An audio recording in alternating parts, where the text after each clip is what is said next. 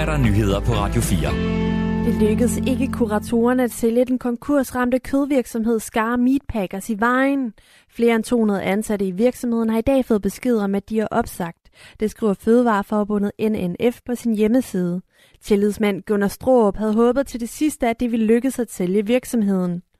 Vi er alle sammen dybt chokerede. Gennem de sidste syv uger har vi inderst inde haft en tro på, at det ville lykkes kuratorerne at sælge dele af eller hele virksomheden, så vi kunne få så mange kolleger som muligt i arbejde igen, siger han. Cirka 200 timelønnet og 30 funktionærer er blevet fritstillet. Syv virksomheder under Skar-koncernen blev 1. februar erklæret konkurs, herunder Skar Meatpackers i vejen.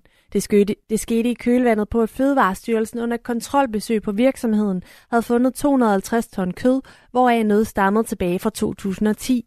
Senere meddelte flere detailkæder, at de trak sig som kunder hos kødkoncernen.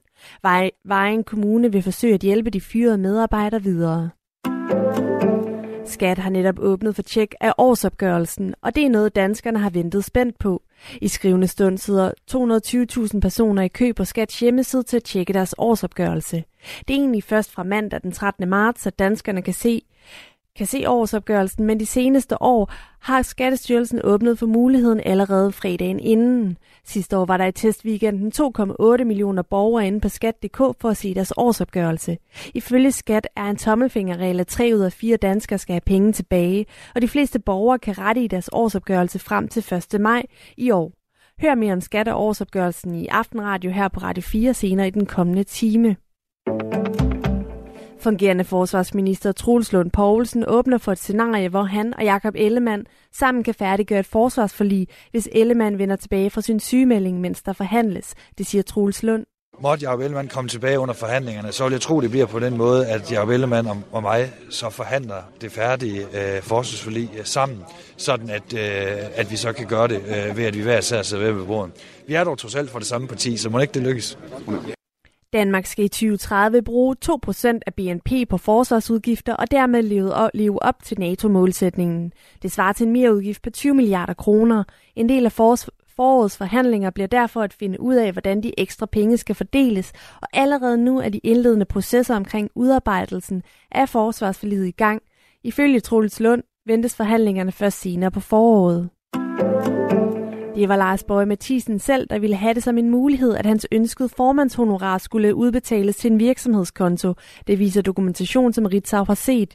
I programmet Det Blå Hjørne på Radio 4 blev Lars Bøge Mathisen i dag spurgt, om du på noget tidspunkt i mail eller samtaler har bedt om at få udbetalt et månedligt honorar til dit firma, frem for din normale lønkonto, hvor man normalt udbetaler noget, der skal indkomstbeskattes.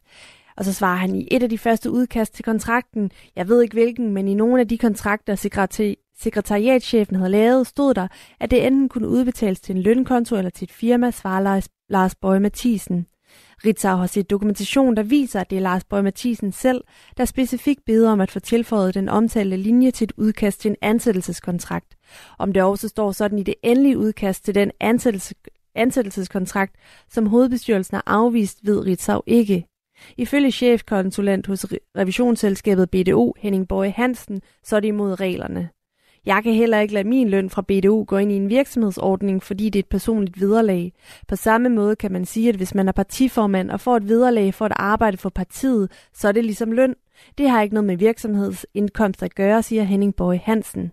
Hvis Lars Bøje Mathisen fik beskattet sit formandsvederlag gennem virksomhedsordningen, ville skatteprocenten lyde på 22 procent. EU vil reducere energiforbruget med næsten 12 procent inden 2030. En aftale, der kom på plads i dag mellem EU-rådet og Europaparlamentet. Og den aftale kan blive en kæmpe gevinst for eksport af grønne danske teknologier, at EU-landene skal mindske deres forbrug af energi. Det vurderer Ben Benson, som er bestyrelsesformand for Energiinteresseorganisationen Synergi. Det er godt for både Danmark og klimaet, når dansk teknologi bliver efterspurgt i udlandet. I forvejen reducerer grønne danske løsninger den globale CO2-udledning med 500 millioner tons hvert år, siger Bent Bensen. I aften og i nat bliver det skyet med sne eller snebyer flere steder, men det er klar efterhånden noget op vestfra. Temperaturen kom ned mellem frysepunktet og cirka 8 graders frost. I morgen får vi lidt eller nogen sol, men også sne eller sludbyer flere steder. Højeste temperatur omkring 3 graders varme, og vinden bliver let. Og så er der til med risiko for sne og is.